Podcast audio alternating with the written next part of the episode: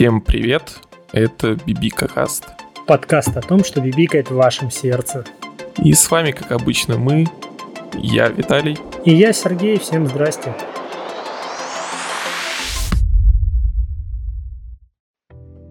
И сегодня наш 15 выпуск под названием «Чипировальщик». Да, по определенным причинам, о которых будет сообщено скоро. Давай тогда начнем, наверное, с каких-то своих кратких впечатлений за прошедшее время. Первое, про что я хотел рассказать, это я чуть э, попользовался новыми продуктами Яндекса. Ну, как относительно новыми. Потому что, допустим, э, я купил в лавке апельсиновый сок, дико дорогой. Угу. Мне, он, Насколько дико дорогой? Он там стоит без акции 260 рублей. Что а ли? это за банку стеклянную трехлитровую, да? Если бы. Вот, и мне, стало интересно, а почему он такой дорогой. Ну, то есть я понимаю, во вкусвиле я покупал тоже, типа, условно, свежевыжатый апельсиновый сок, он вкусный, э, вроде бы чуть дешевле, я уже не помню, если честно. Но еще у меня рядом во вкусвиле в какой-то момент можно было самому надавить апельсиновый сок. Ну, то есть прям вот там стоит машина, mm-hmm. и ты видишь, как э, она глотает апельсины и отдает тебе сок. Сок рич, да, вот этот вот. Удивительно. Вот, и тут, в принципе, по вкусу, по вкусу похоже. Он очень вкусный, клевый. Но, конечно, брать я его не буду. Так, потом. Mm-hmm. А, может быть, там, знаешь, раз в год по скидке. Интересно, вот почему он такой настолько дорогой. А смотришь его этикетку, а его делают из каких-то особых э, апельсинов, там какого-то сорта. Угу. Так мало того, его делают в Нидерландах, а сюда э, экспортируют. Ну, импортируют. Ну, ну, имею в виду, Нидерланды экспортируют э, а, сок. Угу. Понял. Ну, угу. мы же все знаем, что Яндекс это российская компания. Угу, конечно. Никак, никак не связано с Нидерландами. И второй... Ну, М? вкусный, да, сок? Да, мне понравился. Ну, то есть... Ну, раз... по вкусу вкусный или по сути вкусный? А, как там? А, ну, ну, ну, похва... ну, похвали пиво. Сок вкусный.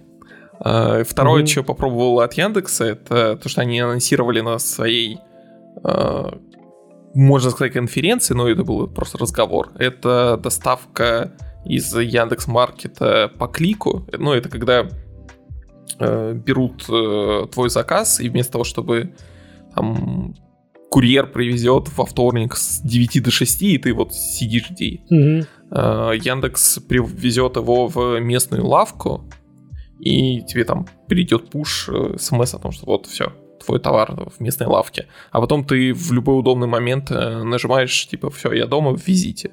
И они в течение ага. там, ну, как, как у вас лавка везет, так они и довезут э, ваш заказ.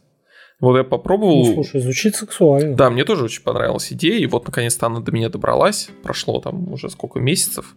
Угу. На- наконец-то, если буду заказывать в маркете, то буду всегда так, потому что удобно. Еще из того, что я попробовал, кроме соков, относительно недавно это новое для меня томатное газе, острая зависимость. Mm-hmm. Ты то, тоже вроде попробовал. А, когда я видел в шоу-ноутах острая зависимость, я думал, это типа, знаешь, увлечение острым. Нет, а, это я не пробовал, но я знаю, что это пивоварня For Brewers. И у них очень крутые сау... саур эли, хм. который называется доза. Там двойная доза, просто доза, различные. Это очень вкусное пиво. Ну вот острая зависимость мне очень понравилась. Она сильно, ну, окей, по крайней мере, выглядит так, э, то, что она косит под э, острое томатное газы от Салденса. Э, но mm. вот единственное, прям очень крутое добавление это копченый вкус. Причем э, про копченый вкус по составу ты не поймешь, у них там просто на одной стороне банки написано то, что они солод коптят или что-то подобное. И прям очень клевое послевкусие от него. Ну, кстати, мы можем продолжить Перебью тебя. Mm-hmm. Я помню, я тоже говорил, что мне не понравилась томатная газе, и это было разочарование. Но когда я попробовал, ну, острая томатная газе, но мне понравилось. Это прям на порядок лучше, чем просто томатная газе. Угу. Так вот, мы, в принципе, можем продолжить и говорить про, в принципе, про острое. Потому что, допустим, я, я в принципе, люблю острое. И вот недавно я, наконец-то, заказал себе э, шрирачу. Угу. Она, в, ну, все, все знают, что шрирача это так э, кетчуп по остроте. А, но мне просто очень нравится вкус перца, который они там используют. Потому что удивление, ну, по крайней мере, я ем острое не ради остроты, а ради вкуса красного перца, который потом уже острый. Угу. И вот я заказал две шрирачи с петухом и с орлом. И с петухом лучше. На в чем принципиальная разница? Вкусовая. А, они достаточно похожи, но с орлом больше напоминает э, вот этот вот плохой табаско, который, знаешь, красный перец э, молотый с э, уксусом. Mm-hmm. И вот э, в шрираче с орлом есть вот это вот, э, ну, больше вот этого привкуса уксуса.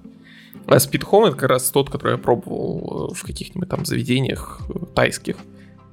Там шрирачу добавляешь прям побольше и прям супер вкусно. Я вот последнее время тоже полюбил, знаешь, острые блюда. Мне вот очень нравится, особенно ну, в тайской кухне, том ям, особенно, ну, не просто вот, когда, знаешь, это суп с морепродуктами, угу. а когда вот он прямо вот острый. Я помню, ну, когда вот первый раз попробовал острый том ям, прямо вот ты вот, не знаю, это ощущение, когда ты дышишь жаром, что тебе жарко дышать, и типа прям офигенно круто. То есть это и вкусно, и остро, и потом у тебя супли текут. Ну, такое прикольное ощущение, но у этого, знаешь, увлечения острым есть один нюанс, что ты к, со временем к определенной остроте привыкаешь, угу. и тебе нужно, ну, повышать градус, чтобы как-то вот поддерживать в себе вот эту вот остроту ощущений. Это вот есть такой минус. Ну, в этом плане, этого. да. Ну, конечно, нельзя забывать то, что не всегда самый острый вкусный, потому что, я помню, там некоторые летом вроде пробовали с, там во время одного из сборищ э, соус. Mm-hmm. Он там, типа, достаточно много сковели в нем. Но в итоге он такой, типа, ну да, он достаточно острый, но вообще невкусный, прям не советовал бы такой пробовать. Там у них просто были разные виды соусов, типа специально острые там, со значениями сковелей. Mm-hmm. В Каролины Риппер вроде не было, но у них там просто какие-то свои названия были для них. И вот говоря в вкусе, я в последнее время понял то, что мне на самом деле не очень-то нравится халапеньо. Ну, он... у него знаешь, отталкивающий вкус, что ли. Ну вот да, я раньше к нему относился нейтрально, а в последнее время как-то я вот чувствую, что ну, невкусный он. Ну, вот. ну, я вот тоже, мне вот халапеньо не очень нравится, но я не могу сформулировать даже почему, знаешь, мне не нравится. Угу. Ну вот, возможно, совсем, знаешь, изредка и чуть-чуть нормально. Там, знаешь, один кусочек халапеньо на кусочки пиццы условно. Там... Ну да, что-нибудь такое. Причем можно этот кусочек убрать сам. Ну, есть, ну, вот, знаешь, то, что он отдал в пиццу. Да. Кстати, у меня как-то было, я пробовал фобо, он сам по себе не острый, но к нему подают, как обычно, угу. всякую траву, которую ты должен в него добавить. И там, как обычно, кладут э, перец. И вот там было совсем чуть-чуть перца. Вот Э, ну, на, свежего, нарезанного. Угу, угу. Но я его закинул, перемешал, и бульон стал прям очень острым. Прям очень хорошим. Да, я тоже как-то ел фобо. А, но там еще, знаешь, вот есть свежий перец, а есть еще какой-то то ли соус, то ли что, я не знаю. Mm-hmm. Что это? Ну, в такой обычный его, знаешь, как его а креманки кладут маленькой. Mm-hmm. Ну да, что-то маринованное. Да, вот что-то. И вот если его добавить, я помню, я, по-моему, как-то раз решил добавить все, я думал, я сдохну. Ну, типа, я ел, потому что все-таки деньги уплочены, но, блин, было тяжело. Угу. Но, конечно, не рекомендую заниматься поеданием острова ради острова, потому что можно, конечно, улететь в безграничные границы сковелей, когда ты начнешь жрать химию ради химии, просто, знаешь, рекорды выбивать. Ну и можно, в конце концов, как я понимаю, это же воздействует в том числе и на твой организм. Да, можно если... Э, отбросить копыта от слишком острой mm. еды. Такие Поэтому... случаи бывали.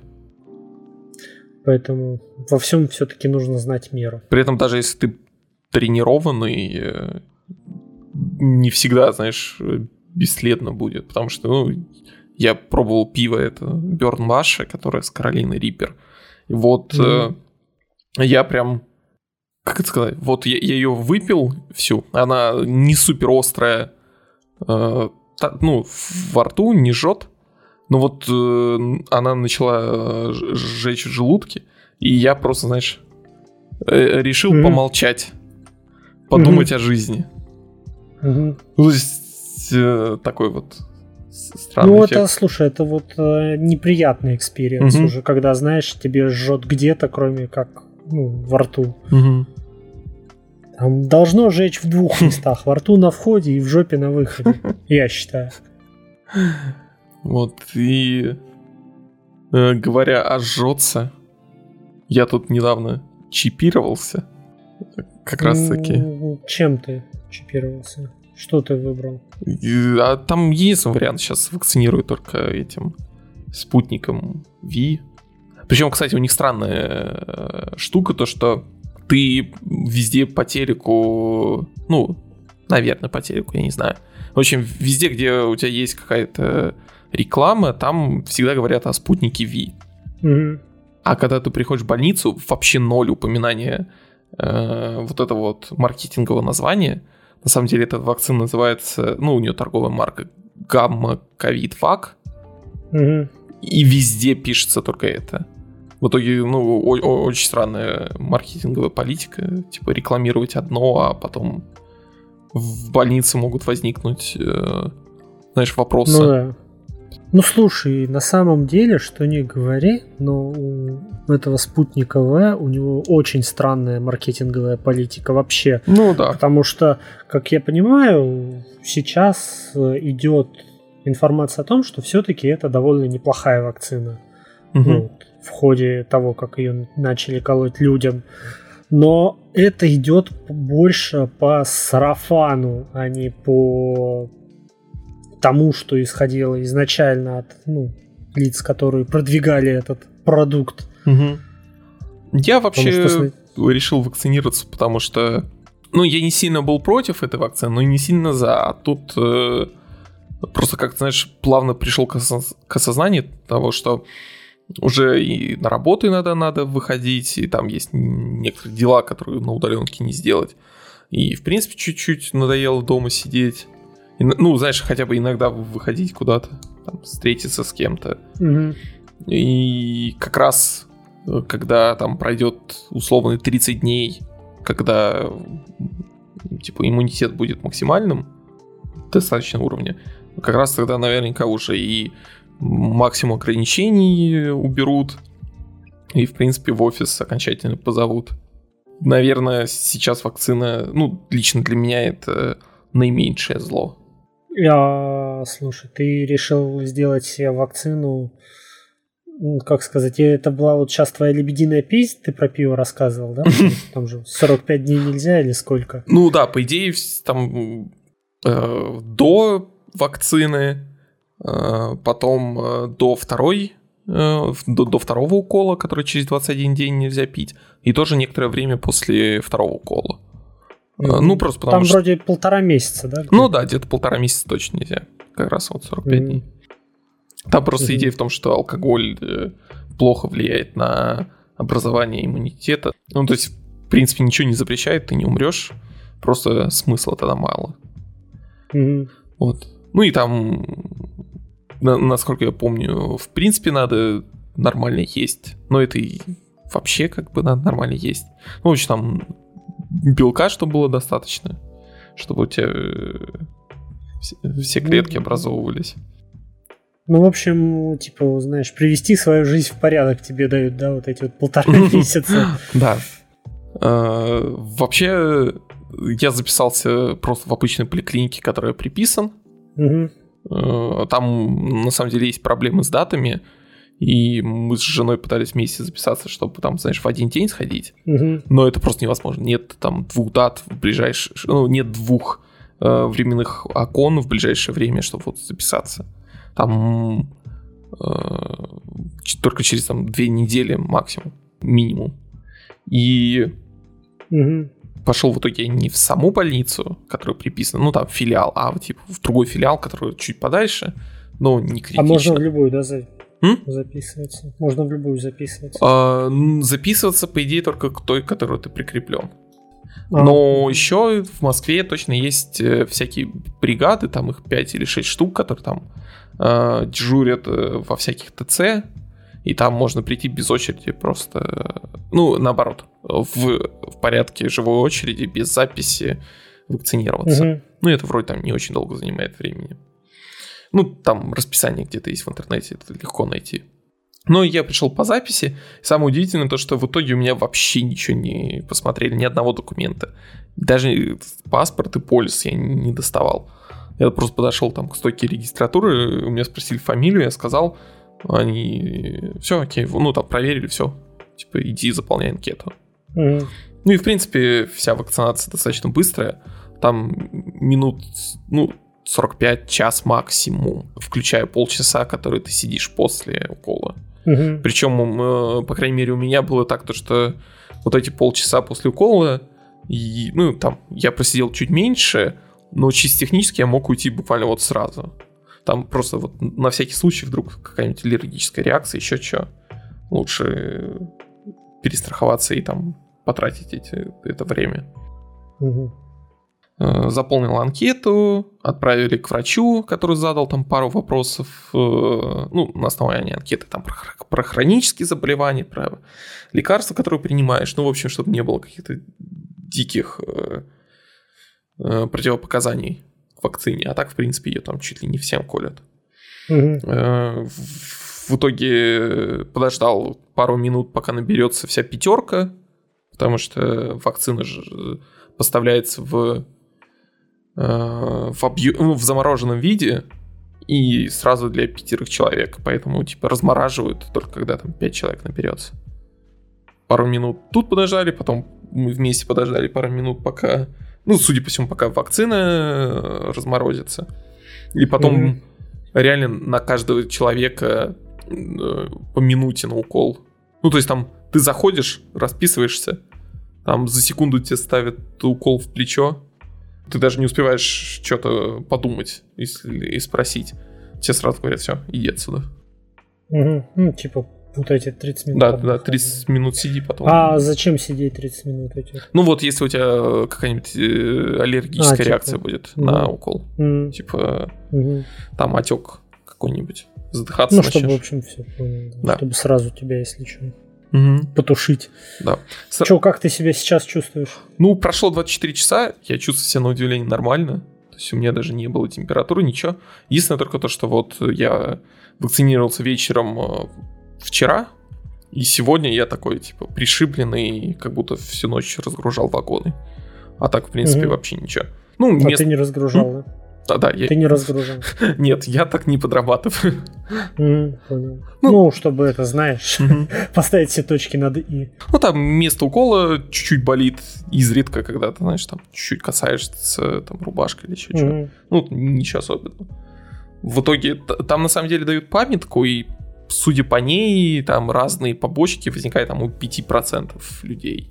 Ну, то есть там у кого-то mm-hmm. горло болит, у кого-то там температура, у кого-то там легкая аллергия вместе укола.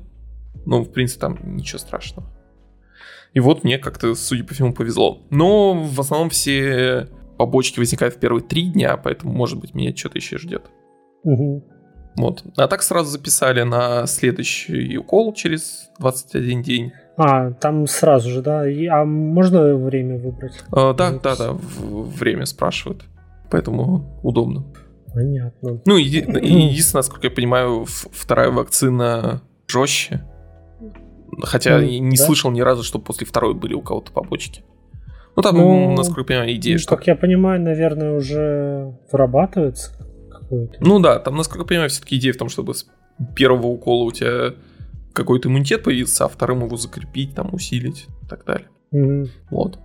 Ну, в общем, э, завершая обзор на вакцину, думайте своей головой. Я не могу не рекомендовать или, наоборот, отговаривать. Ну да, решение останется за вами в любом случае. Ну, то есть, допустим, если бы я был совсем здоровым человеком, не в зоне риска коронавируса, я не знаю, вакцинировался бы я или нет. Вот, как-то так. А говоря о шприцах, я слышал, ты что-то там почитал? Да, в общем, не так давно я наткнулся на комикс под, э, господи, под брендом, скажем так, Evil Within. Казалось, что да, выходил, выходила небольшая арка, которая служит приквелом к первой части, является абсолютно необязательной, сразу оговорюсь.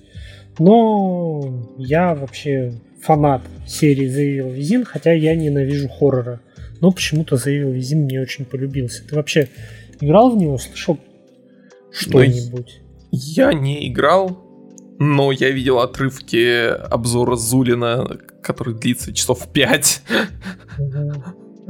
Можно всю ну игру пройти. Где он, кстати, приходит к выводу, что это ну, не очень хорошая игра. Да-да-да по итогу. Но, наверное, разбирать 5 часов игру, которую ты не любишь, ну, это немножко сумасшествие какое-то. Да. А, я, в общем, давно еще, ну, перед выходом второй части решил все-таки пройти ее, а, потому что когда она выходила в 2014, по-моему, я тоже давал ей шанс, но она мне не понравилась, э, даже не знаю почему. Просто что-то не захотелось. Страшно, наверное, было. Но что-то черт дернул, я решил в нее поиграть. И если вы не любите хорроры, есть вероятность того, что эта игра вам понравится. Потому что в ней отсутствуют э, практически скримеры, ничто не вылазит, ничто вас не пугает. Игра ну, давит э, немножко другими вещами, своей атмосферой, э, какой-то чертовщиной, происходящей на экране, и вот, э, как сказать, что показывает э, некую логику сна и как работает сон, в принципе. А, потому что серия The Evil Within, она вот очень крепко с этим связана, вот как раз-таки с логикой сна. Если вкратце, то там главный герой приезжает со своей командой, расследовать жестокие преступления, и в результате начинается какая-то чертовщина, в которой и главный герой, и персонаж, он должен разобраться и в результате прийти, прийти к каким-то выводам а, относительно произошедшего и что там происходит. И, естественно, все, все не так очевидно и все не так просто. То есть там есть, вот, знаешь, как в Dark Souls а, есть маневр для мысли и заполнения каких-то пробелов самому. Есть там открытый финал, который, ну, не ясно, как все закончилось. Есть при этом вторая часть, которая многими считается, что она хуже первой м, по определенным причинам. Там и геймплейный, и сюжетный, и вообще это все другое.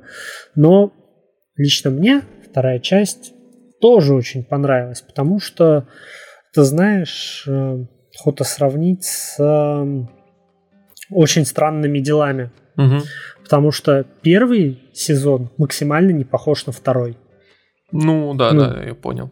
О чем ты? А, первый сезон он строит загадку и постоянный саспенс. И держит тебя, ну, это, то есть фактически это такой, как, ну, хоррор был угу. первый сезон. А второй сезон, он уже намного легче, и там уже не строится такая серьезная тайна, потому что это было бы просто глупо. Угу. Ну, то есть нам в первом сезоне ввели какие-то правила игры, нам дали ответы на загадки, которые были поставлены, но не на все, и снова строить загадки в втором сезоне было бы глупо. Здесь поступили так же. Нам рассказали там про машину STEM, вокруг которой строится весь первый сезон, нам рассказали о принципе работы этого мира, и уже было бы глупо вновь строить те же загадки, что это чертовщина, и ты ничего не понимаешь, что происходит. Это как будто разработчики думали бы, что мы дебилы. И, соответственно, они строили сюжет уже немножко по-другому. Это была уже там более личная история для главного героя. И это был уже, знаешь, не столько survival хоррор, сколько экшен хоррор есть такое? Mm.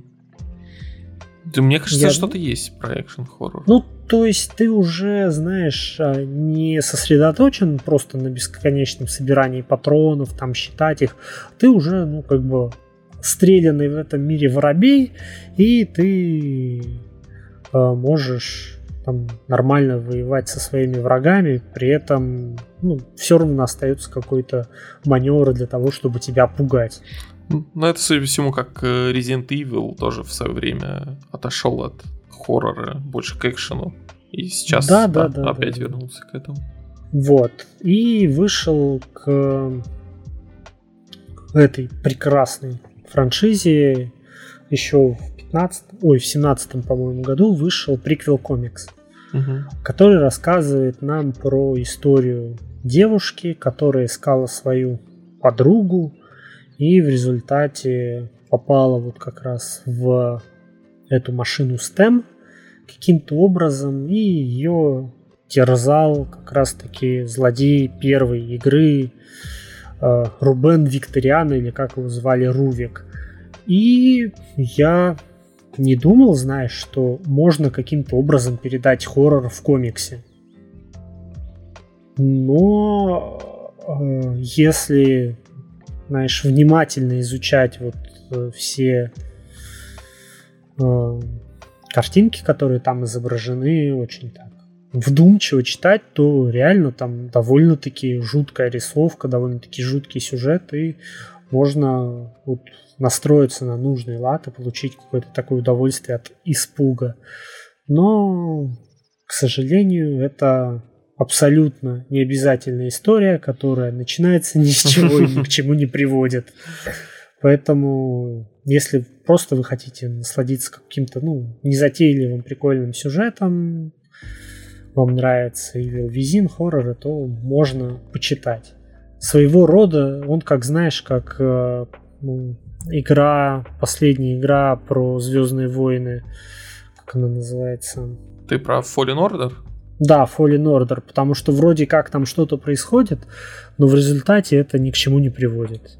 Ну, то есть ты, приход... ты возвращаешься к изначальной точке повествования. А насколько комикс вообще самостоятельный? В плане его можно не фанату почитать и получить удовольствие, или надо все-таки что-то знать? Если ты будешь внимательно его читать, то, в принципе, ты поймешь все. Ну, то есть внимательно изучать развороты, потому что там, знаешь, есть ну, много деталей. Угу. Для тех, ну, кто проходил игру, это доставит, ну, знаешь, как второй слой.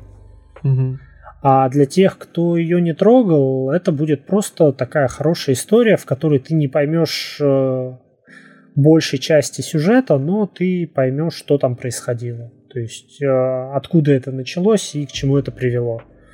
Но, естественно, ты не будешь понимать, что там за это машина STEM, кто такой Рувик, э, что там вылазили за монстры, э, символами чего они являются, как это было, знаешь, в том же Silent Hill, то есть там же монстры это олицетворение чего-то, так и заявил Визин, что те монстры, которые перед нами предстают, это зачастую олицетворение каких-то страхов и ужасов там главного героя, главного злодея и тех, кто обитает в этом мире.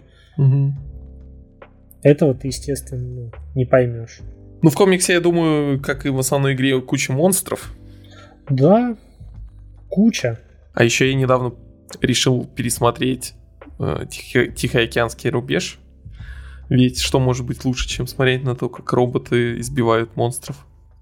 Э, только как Не знаю. Роботы Я избивают знаю, роботов. Ну, Ну да.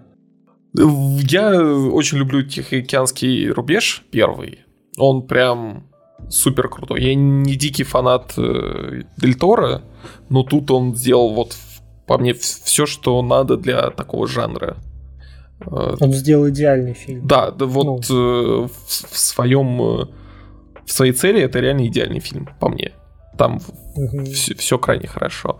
И вот сейчас я пересмотрел его и решил то, что ну, он все еще такой же, он такой же идеальный.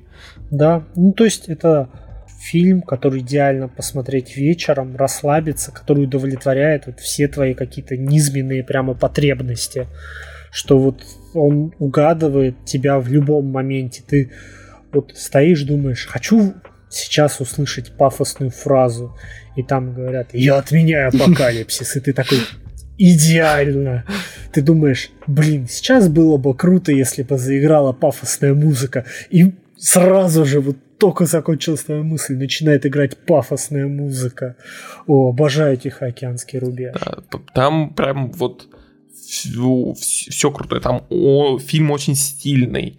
Там очень э, такой хороший подход к роботам. Потому что они медленные, чувствуются в них все механизмы, как они двигаются, что они медленные. Каждый удар э, прям э, с э, таким весом. Прям чувствуется то, что вот эта вот здоровенная многотонная махина, которая еле-еле движется.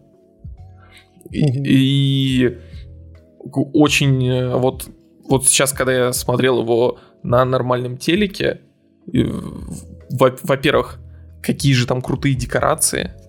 И, в принципе, вся массовка, как там все очень... Вот все, что не на- вокруг главных героев, прям восхитительно. Там смотришь на то, как оно... э, всякие ржавые вот эти вот ангары, там стена, которую строят, вот оно все настолько детальное и крутое, что вот как будто они не строили декорации, а, знаешь, э, поехали куда-то, э, и там все так и было, все так и работает. Ну, наверное, нужно. Вдруг кто-то не смотрел этот шедевр, пояснить, что Тихоокеанский рубеж — это фильм про то, как в наш мир вторглись страшные монстры и огромные роботы, которые управляются людьми, убивают этих монстров. М, Ну, в принципе, это все, что нужно знать про этот фильм, я думаю. Да. И, и там, конечно, просто бомбический, великолепный саундтрек, который вот... э, Да, вот я его давно не слышал, но вот ты сказал, и он у меня заиграл в голове. Это говорит о том, что он, ну, типа, великий. Да. Еще, кстати, благодаря телеку я впервые рассмотрел прям очень хорошо вот эти сцены с э, там видениями. Потому что раньше я их видел, видел какую-то мешанину, примерную суть понимал, а тут я прям вот рассмотрел, что там происходит, там дета- э, реально все детально и то, что они проговаривают потом после видений словами, действительно есть. Мгм. А после этого я решил удостовериться, то, что второго Тихоокеанского рубежа не существует. А, какого? Да, его действительно не существует. Э, Не слышал никогда, Да. чтобы был у него сиквел. а, Ведь э, я, я думаю, было бы очень плохо, если бы у сиквела Тихоокеанского рубежа э, внезапно растерялись все актеры, э, он потерял всю харизматичность, весь стиль, э, все декорации стали бы похожи на, знаешь, нарисованные в Unity, Мгм. а роботы стали бы э, настолько быстрыми, это что э, и в принципе вот они были бы так нарисованы и э, схватки бы так происходили, как будто знаешь сериал э, с Сидаба. Мгм. Вот я думаю было бы очень плохо, если бы такой сиквел вышел Тихоокеанского Да, рубежа. было бы очень плохо. Я бы, я бы, наверное, даже его не смотрел, Мгм. если честно. Вот. Я думаю, э, я бы даже не считал бы то, что его стоит посмотреть один раз. Я бы даже, знаешь, что скажу? Я бы даже лучше бы аниме посмотрел про роботов, Да, чем такой сиквел. Именно поэтому я посмотрел аниме про роботов. То, с чего все началось. Потому что э, очевидно, и это прям никто не скрывает, то, что Гильермо Дель Торо, когда делал Тихоокеанский рубеж, э, оборачивался и там делал отсылки к Евангелиону, тому самому. Ну, это было бы глупо отрицать. Ну да, там, особенно когда Гильермо Дель Торо специально там главной героине добавил чуть-чуть, э, знаешь, э, крашеные концы волос э, синие. Ага. Когда там в Евангелионе одна из главных героинь с синими волосами. Я, если честно, не смотрел Евангелион. А я посмотрел весь Евангелион, посмотрел Эндов и Евангелион. Еще не посмотрел ребилды, но чуть знакомился с ситуацией. А, и как там было? Прочитал миллиард э, фанатских теорий в Википедию, ознакомился с э, дополнительной игрой, которая не каноничная, изучил э, всю информацию в, в интернете и, и осознал глубину Евангелиона, опустился еще ниже и выяснил то, что Евангелион — это гаремник без сюжета. Ладно. С учетом того, что я вообще не знаю что такое Евангелион, я хотел тебе сказать, продай мне его. Ну ладно, на самом деле это не настолько гаремник, но в нем есть вот этот вот японский стиль, когда там в первой же в первой же серии, там с первых, э, ну, в таких вот первых сценах э, такие очень странные углы камеры, там и снизу из-под ног женщины в машине, вот что-то такое. И, в принципе, там вот э, по всему сериалу такие очень э, странные сексуальные подтексты. Особенно странно, учитывая то, что главным героем там по 14 лет. Ну, так вот. Э, досмотрел я Евангелион до финальных серий, про которые вот много таких вот если ты не смотрел странных фраз. Кто-то говорит, что там идеальный подходящий финал, кто-то говорит, что там фигня полная а в итоге там просто как будто, знаешь, э, на холодильнике э, листы, на которых нарисовали карандашом что-то, и вот это вот две финальные серии. В общем, там просто закончился бюджет, или, как mm-hmm. кто-то говорит, с бюджетом было все ок, на самом деле там просто были проблемы с производством и со сроками. В итоге там две финальные серии совсем убогие и не соответствуют всему сериалу. Ты mm вообще ничего не видел про Еву, да? Слушай, мне, знаешь, вот когда-то в подростковом возрасте я смотрел какое-то аниме, ну, мне вполне нравилось. Единственное, помню, это был, по-моему, цельнометаллический алхимик, еще какую-то ерунду смотрел. Мне вполне нравилось, но потом меня в какой-то момент что-то перещелкнуло, и мне просто перестало нравиться, угу. ну, смотреть аниме. И я хотел дать шанс как раз Евангелиону в тот момент посмотреть его, потому что тоже читал очень много восторженных отзывов. Но как-то вот э, не знаю, что-то во мне щелкнуло, и больше не хочется его смотреть, и пока это не изменилось. Как только включаю аниме, я смотрю, не знаю, что-то меня отталкивает, я выключаю. Поэтому я... Ничего личного, просто не мое. Я тоже вообще не смотрю аниме, и тут как раз после Тихоокеанского рубежа захотелось понять, в чем весь сырбор. И, кстати, после просмотра в принципе, мое понимание Ева-референсов не изменилось, я их и так понимал, несмотря ни одной серии. А теперь, угу. типа, ну, то же самое. Ну вот, если так вкратце резюмировать, э, судя по всему, как у всех, знаешь, там, великих произведений, старых, э, культовых, э, у него много проблем, начиная с того, что сериал очень устарел э, графически, потому что там миллиард сцен, когда люди разговаривают э, в этот момент э, оператор ставит кадр у них за спиной, mm-hmm. чтобы не пририсовывать рот. В принципе, там иногда бывают очень такие корявые анимации.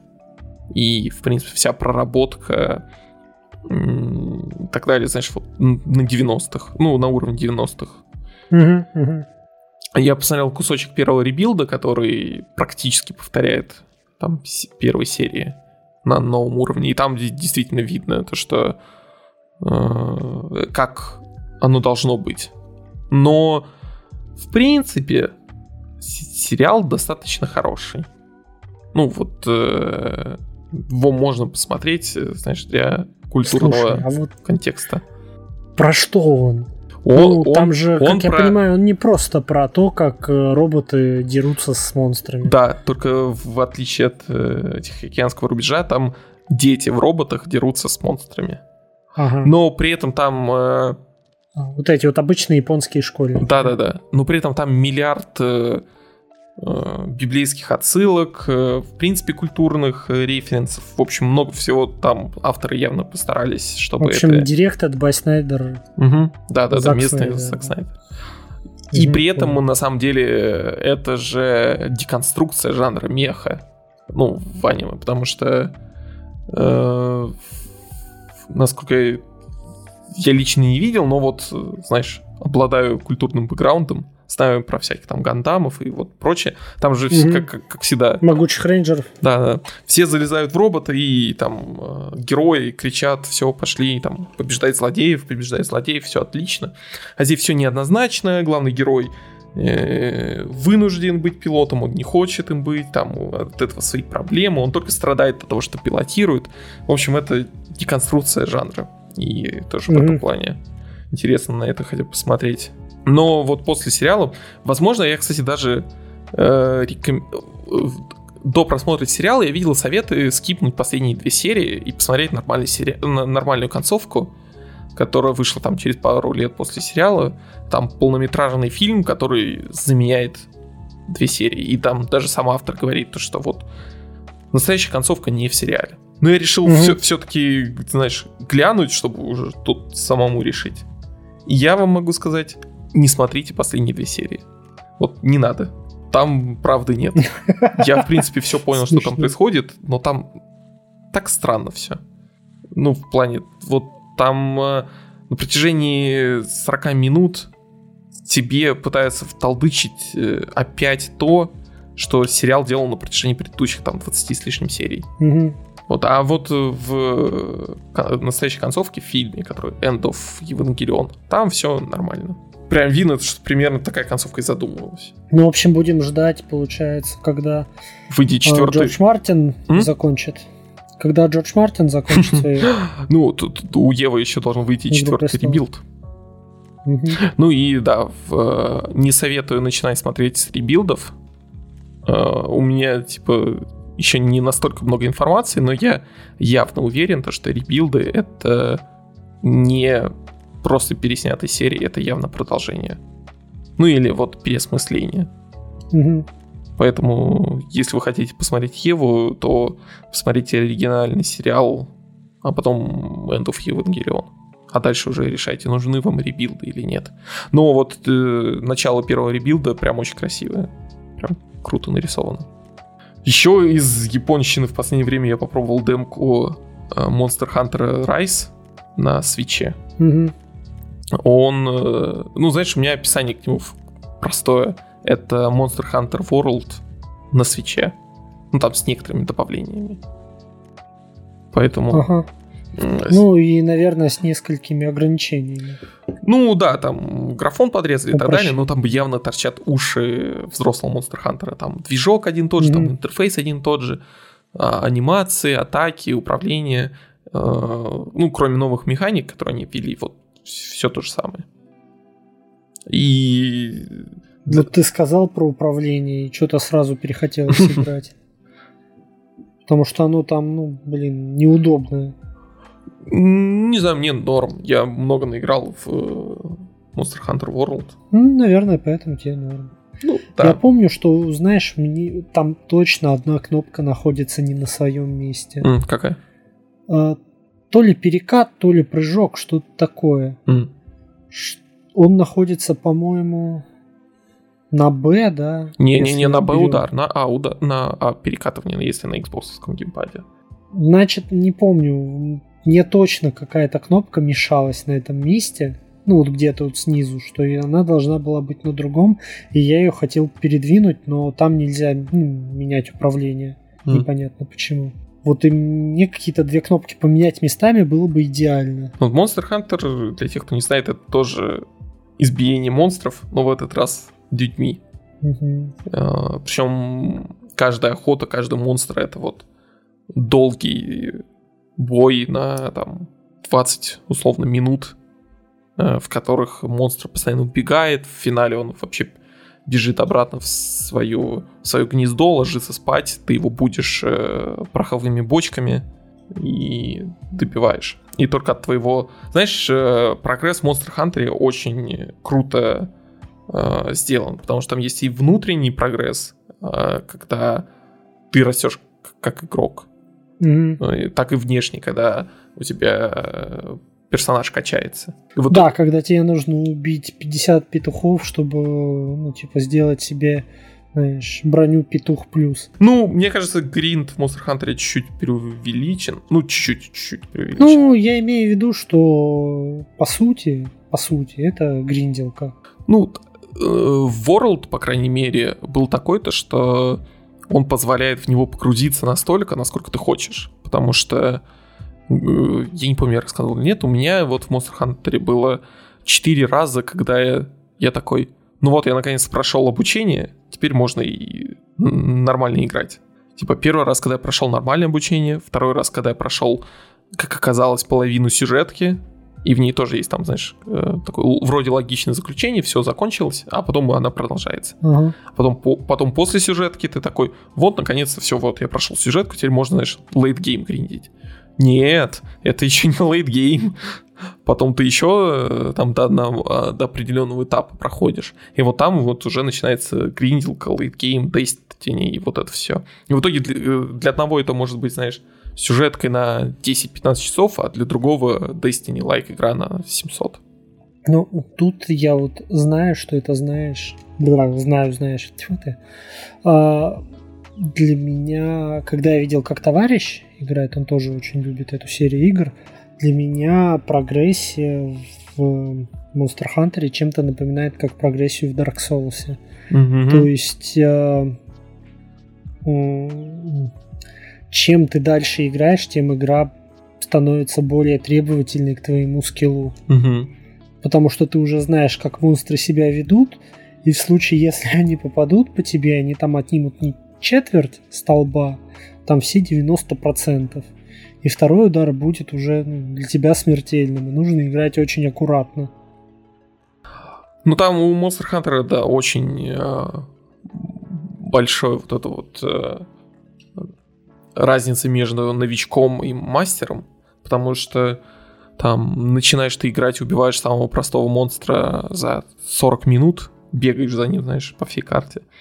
А угу. под конец, когда ты уже, знаешь, типа, игра, игра чуть надоедает, ты спидранишь самого там жесткого монстра за 5 минут.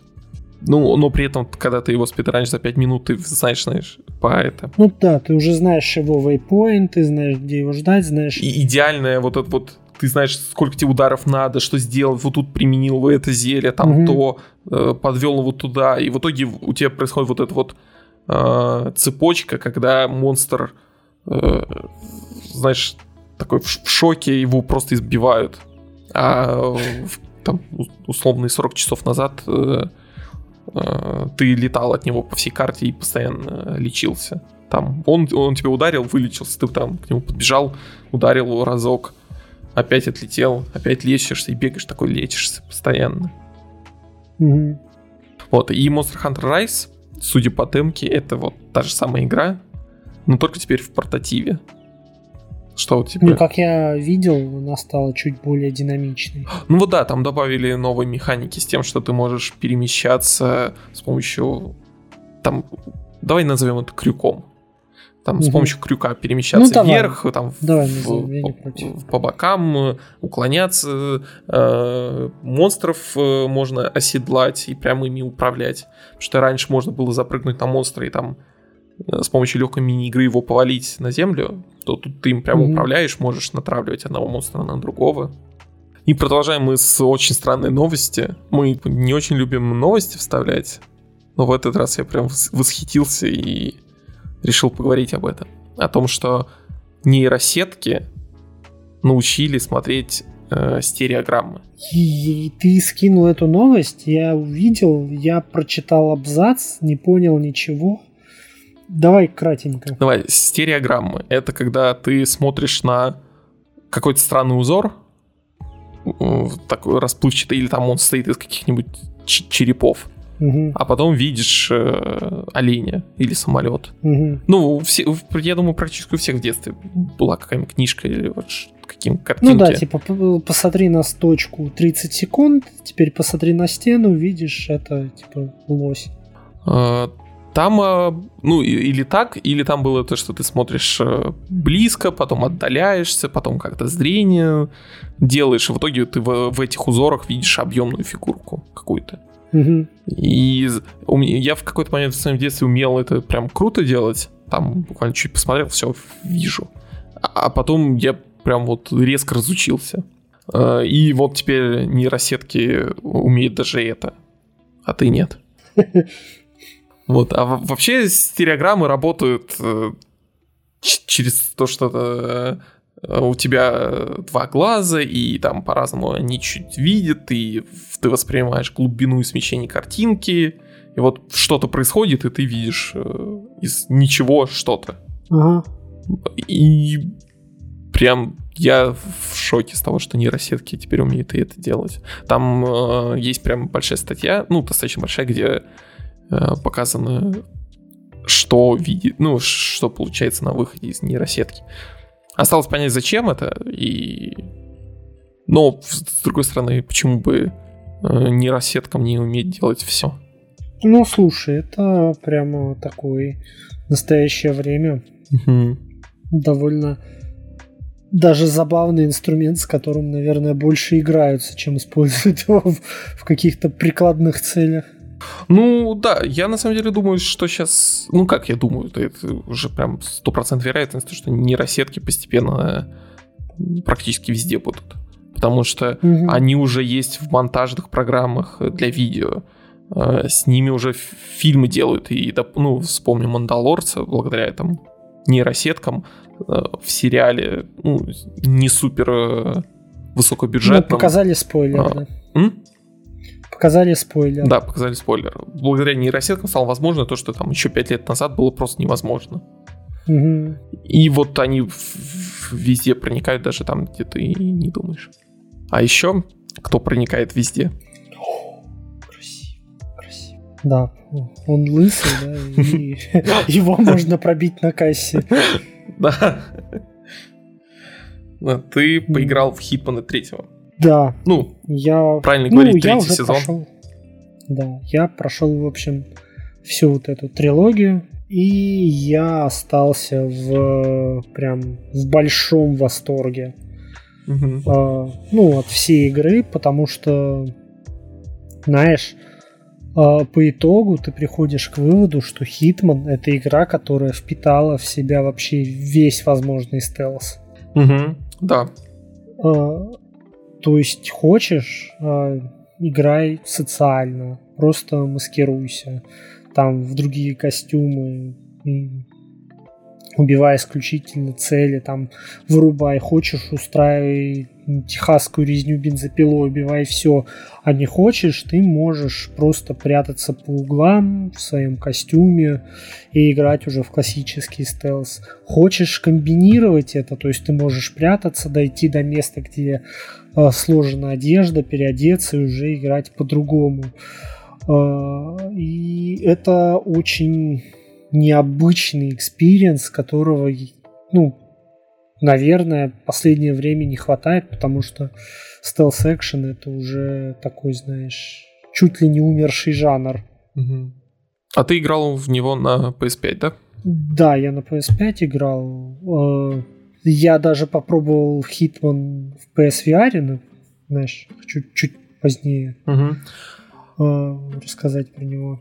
Мне вообще очень нравится в новом Хитмане, ну, в этих последних трех новых Хитманах, то, что они, наверное, наконец пришли к идеальной формуле, когда э, каждый уровень э, напо- максимально наполнен э, тем, чтобы ты его переигрывал. Mm-hmm.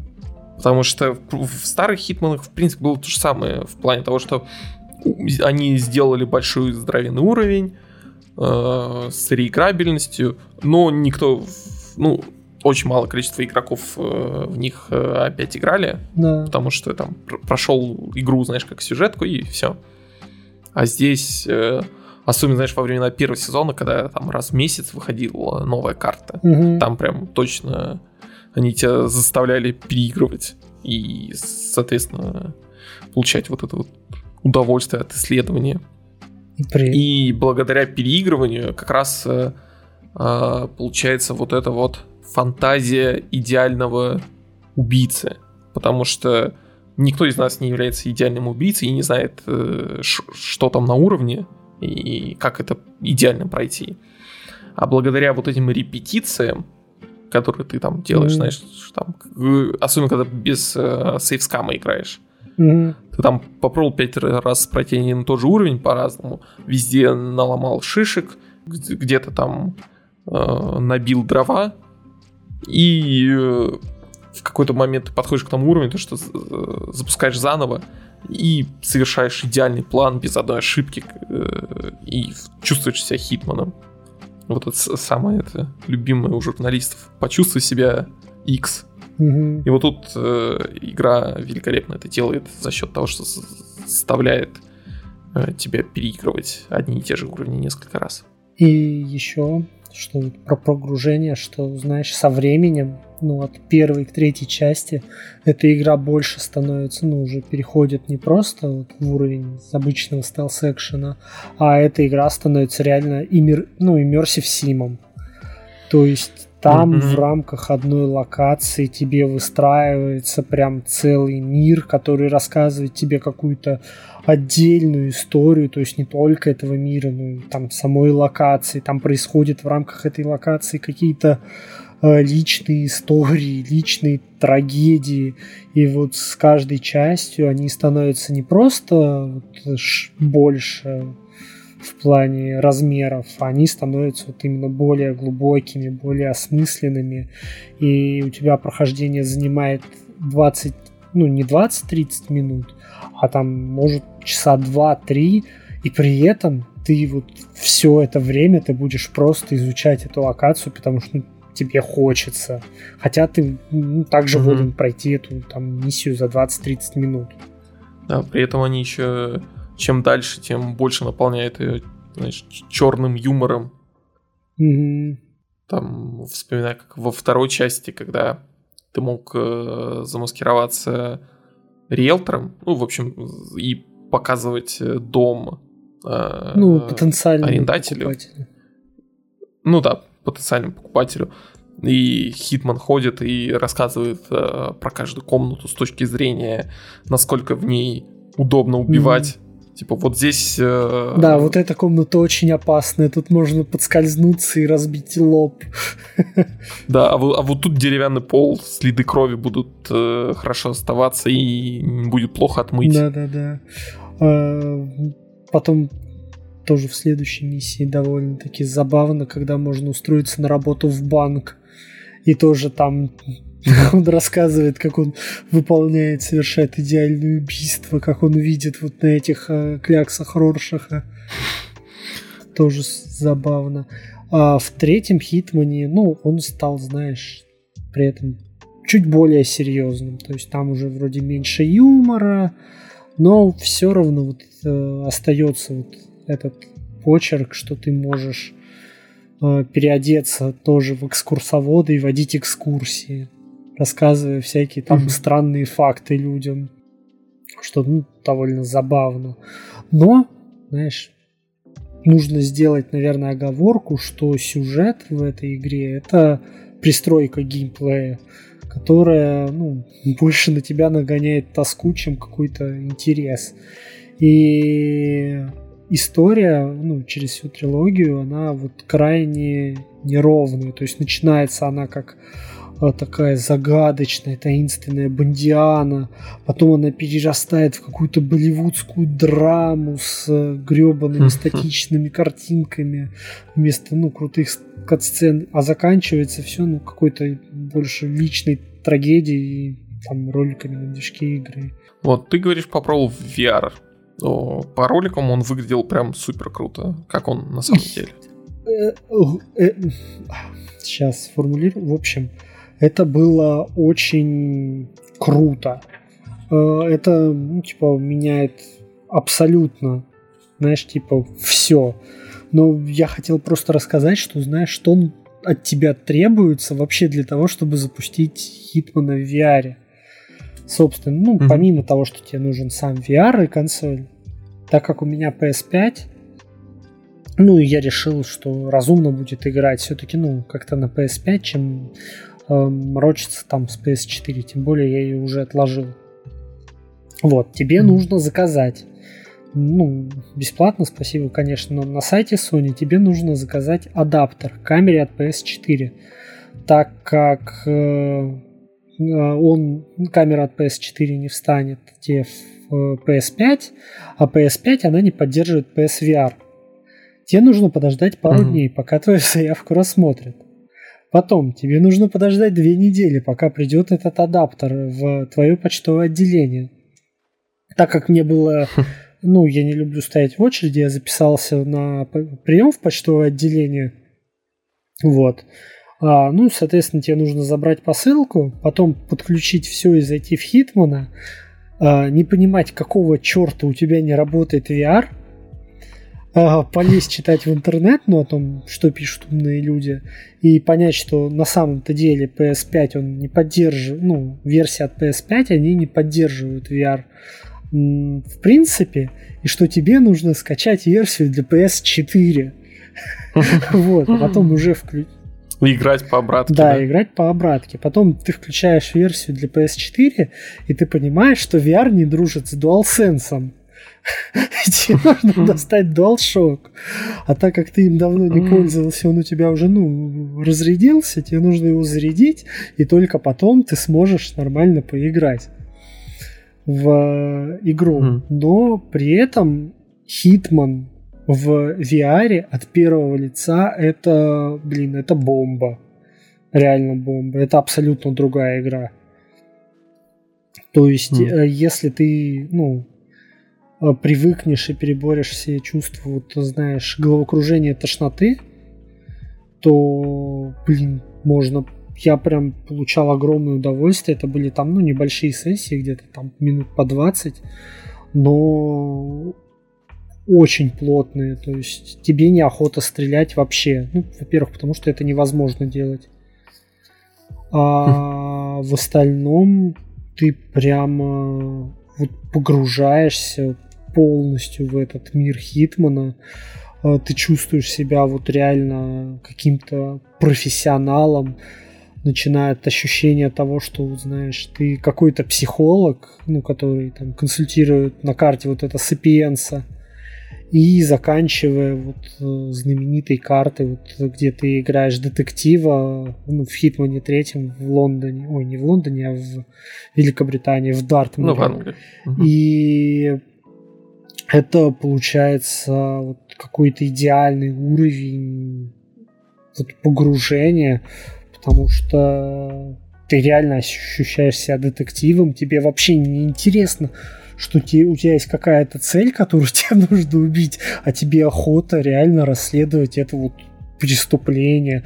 Ты ходишь прямо головой, там, изучаешь все, пытаешься найти настоящего убийцу.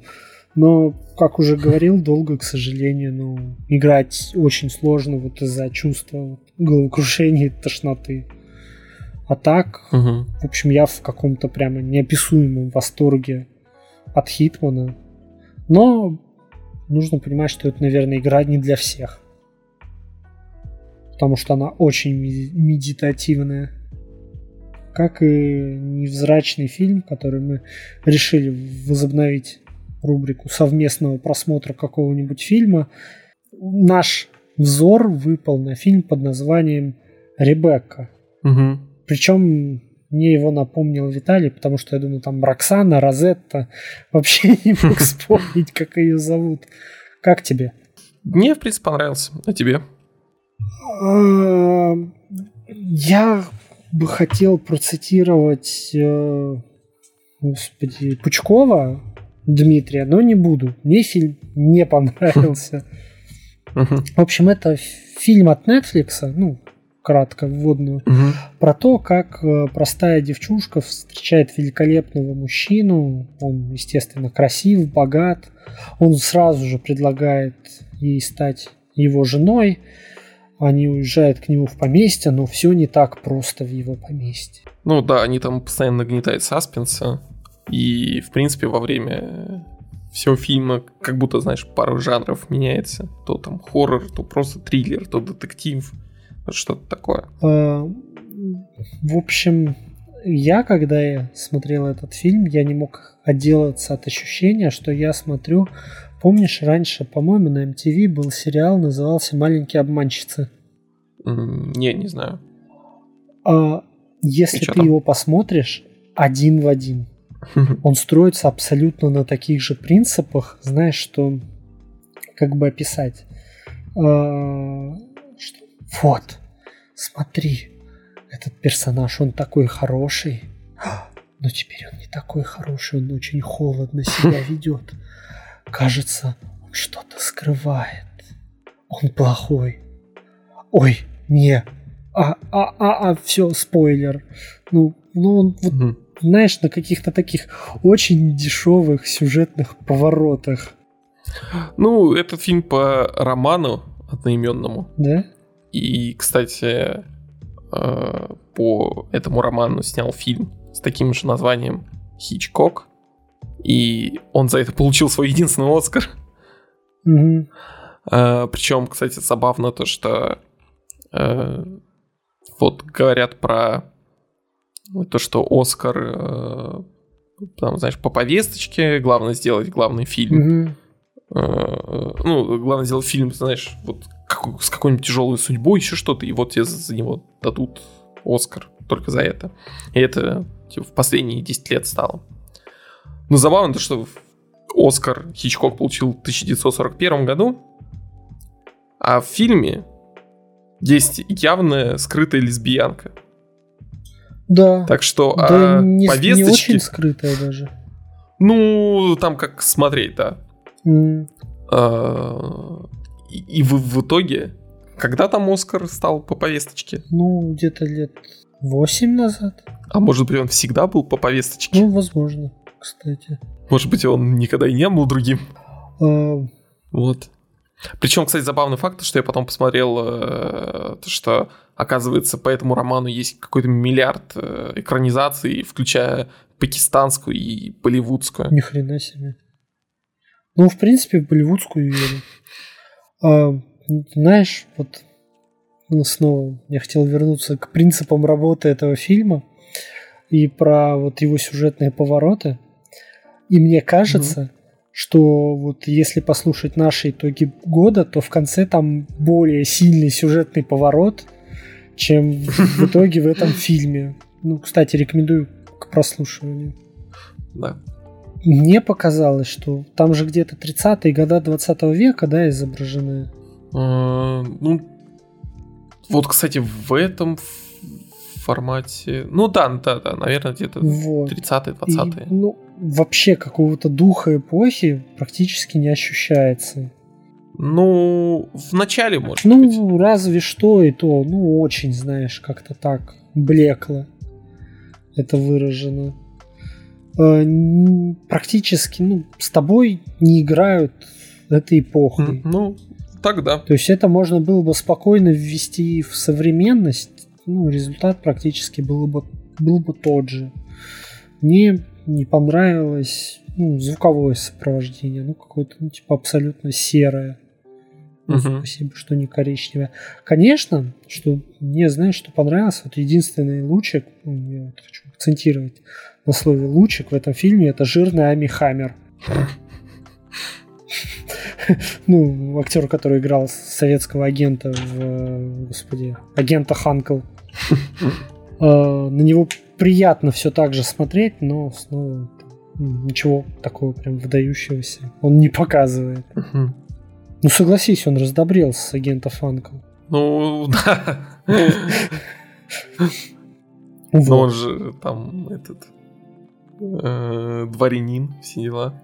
Ну, да, возможно. И, в общем, понимаешь, что, наверное, может показаться, что этот фильм мне не понравился, но я не, вас разубеждать в этом не буду. Он мне, правда, не понравился, но на что я хочу обратить внимание, что он идет два часа, и то, что я вот на него потратил эти два часа, я ну, не очень сильно пожалел. Хоть он использует, как я уже говорил, довольно дешевые трюки, но смотреть на него не скучно. Угу. В любом случае, он довольно занятный. А если вы подросток, то я думаю, вы вообще от него прям кайфанете. Ну, в общем, да, фильм просто нормальный. Да. Если вы его пропустите, то ничего не потеряете. Если вы его посмотрите, то ну, сильно не пожалеете.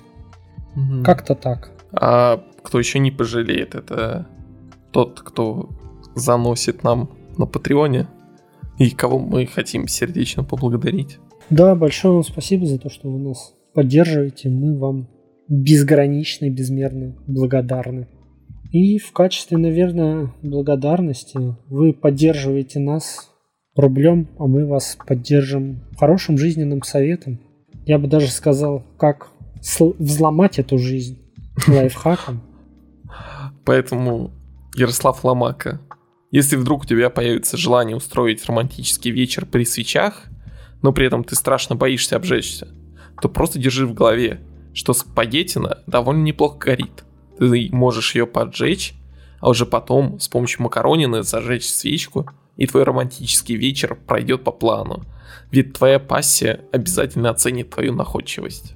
Александр Павлов, когда ты вдруг потеряешь дома мелкий предмет, который не сможешь найти своими глазами, то, возможно, ты сможешь найти его, тщательно пропылесосив, а потом просто сними пылесборник и найди там этот предмет. Арташес Давтян, если вдруг ты будешь кого-то фотографировать, но сам не будешь попадать в кадр, то можешь попросить фотографируемых, э, чтобы они поставили сбоку от себя зеркало, в котором ты будешь отражаться. Тогда ты будешь частью любого снимка. Но, Владимир Чайка, когда ты будешь делать ремонт дома, и тебе придется сверлить в каком-то месте, чтобы что-то повесить, то ты можешь просто отксерокопировать этот предмет и очень точно просверлить в этом месте по ксерокопии. Константин Васильев, если тебе не хватает места на сушилке белья, то попробуй повесить одежду иначе. Динар Закиров. Чтобы щелкать семечки, но не сорить шелухой, не забудь взять разные емкости для семечек и шелухи. Михаил Бородин. Чтобы быть счастливым и здоровым, будь счастливым и здоровым. Все, всем большое спасибо. С вами был Бибика Каст. Не забывайте подписываться, о возможности нам написать на нашу почту bibikacast собака.gmail.com. Также оставить комментарии на различных платформах, если они поддерживают комментарии. Мы будем рады. Да. Всем спасибо за прослушивание. Э, берегите себя, носите маски. Кстати, занимательный факт на подумать. Э, во время вакцинации все люди, которые э, пришли вакцинироваться, были с правильно надетыми масками. И на этом факте хочу со всеми попрощаться. Thank you.